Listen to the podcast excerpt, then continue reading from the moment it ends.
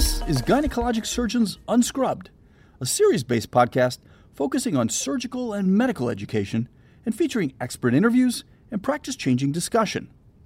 Our host is Dr. Kara King, a member of the Cleveland Clinic's section of minimally invasive gynecologic surgery. Dr. King is also the director of benign gynecologic surgery and associate program director of the Cleveland Clinic's MIGS Fellowship. This podcast is a collaboration between MD Edge and the Society of Gynecologic Surgeons. We'll be right back after this message. This podcast is made possible by Boston Scientific. To learn more about Boston Scientific, please visit bostonscientific.com. The opinions expressed in this podcast belong solely to the featured clinicians and do not necessarily reflect the views of Boston Scientific. I am really excited to have Dr. Sarah Cohen on our Unscrubbed episode today. She is one of my favorite people and has been one of my role models since we met many years back. She is currently up in Rochester and she is a senior associate consultant at the Mayo Clinic Rochester. She actually just recently moved there from Boston. She completed her OBGYN residency at Johns Hopkins, followed by a fellowship in minimally invasive gynecologic surgery at Brigham and Women's. I am having her on today to discuss the recent guidelines that she and her committee members created about surgical safety safety in the state of our current COVID pandemic. So, without further ado, welcome, Dr. Cohen, and thank you so much for joining us today. Thank you so much, Kara. I'm really honored to be speaking with you. Yes, absolutely. So, let's just start out by talking about your committee. So, who was on your committee and how did you guys work to create the guidelines that you created? And also thank you so much for your work. I know the entire gyn community is really craving these type of guidelines so thank you so much. Yeah so i think it's really important because if you read the AAGL listserv or if you just sort of read you know bloomberg or the news surgeons are really wondering what's going on with this and people are nervous and you want to take care of patients but you also want to be safe for yourself and your family and throughout this whole process, I think Jubilee Brown, our AAGL president, has really shown incredible leadership and guidance in terms of steering us. And she brought the issue to the board of directors at our recent call that we should create some guidelines and try to collaborate with other societies to try to get some information out there. You know, there's not a lot of data to guide us, but just to tell people, here's what we're thinking about, here's what you should be incorporating into practice.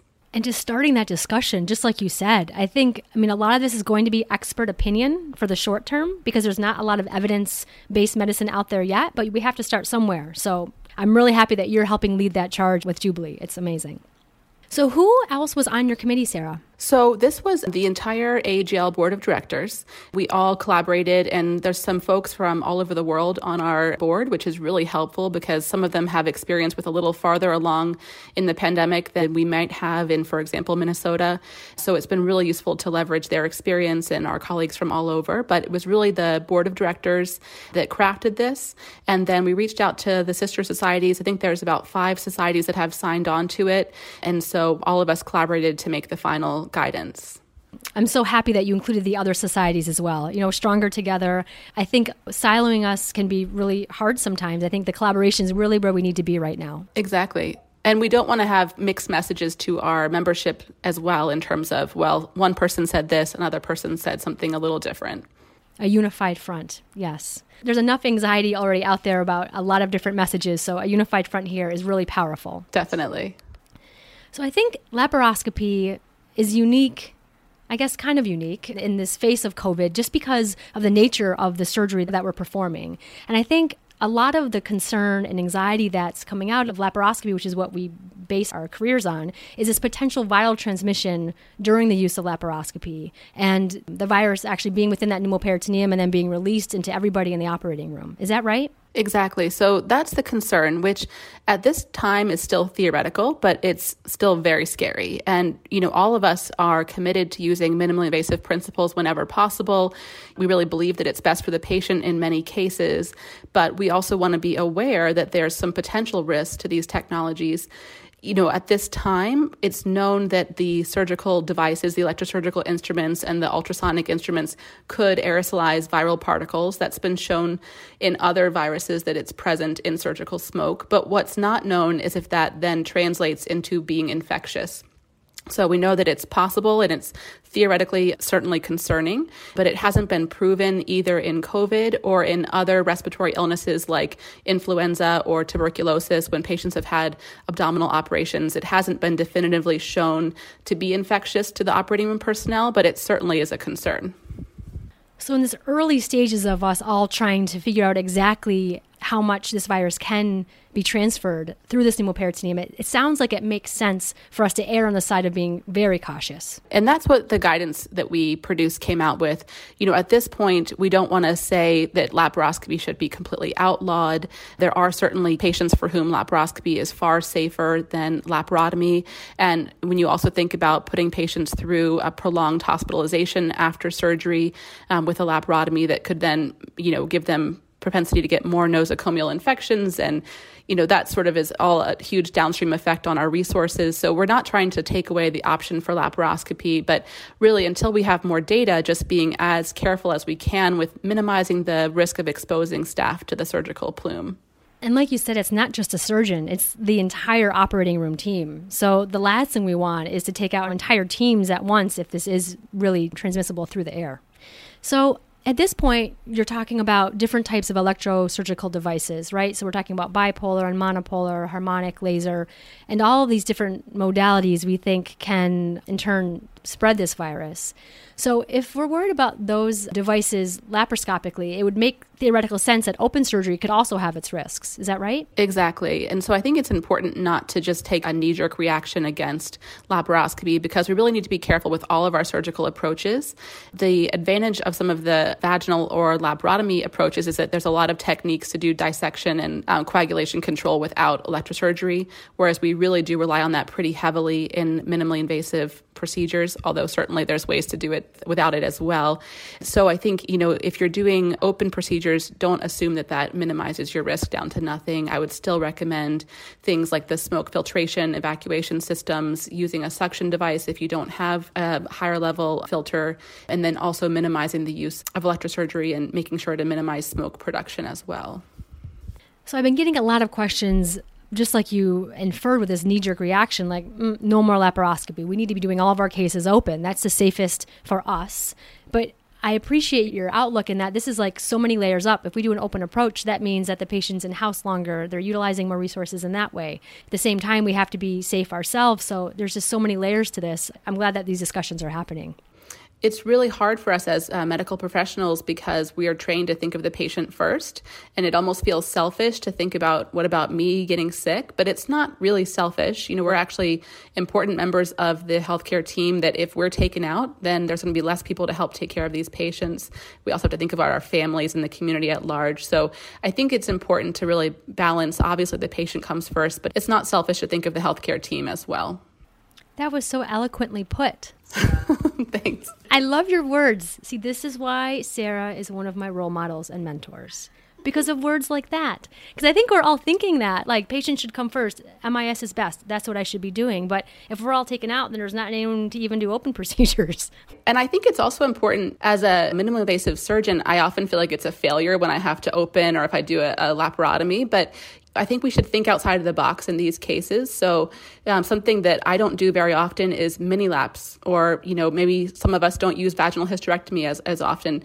Now, obviously, we're only really doing emergent or urgent cases. So, thinking about the types of cases we're doing, if you have a torsion or an ectopic in the appropriate patient, could that be done with regional anesthesia and a mini lap? And that could actually maybe be better. You know, when you're discussing with your anesthesia colleagues to avoid the aerosol generalization of intubation, extubation. So it's just important. I don't know that that's a one size fits all approach for everything, but just sort of thinking outside the box of what else can we be doing to minimize our risks that's also beneficial to the patient.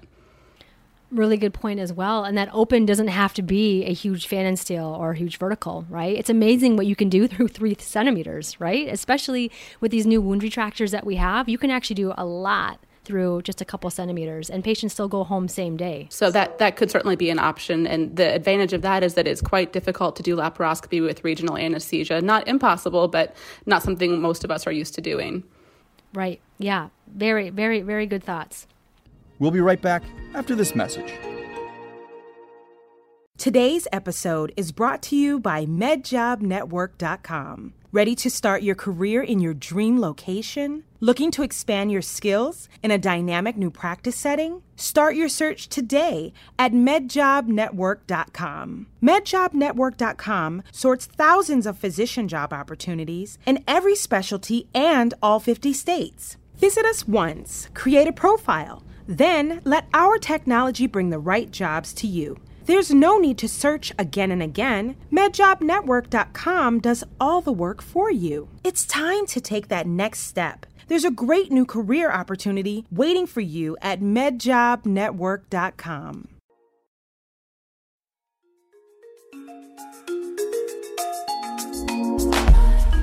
So, my next question has to do with COVID testing. So, obviously, operating on somebody who's COVID positive has a whole slew of concerns. But there's also this population of people that we just don't know if they're positive.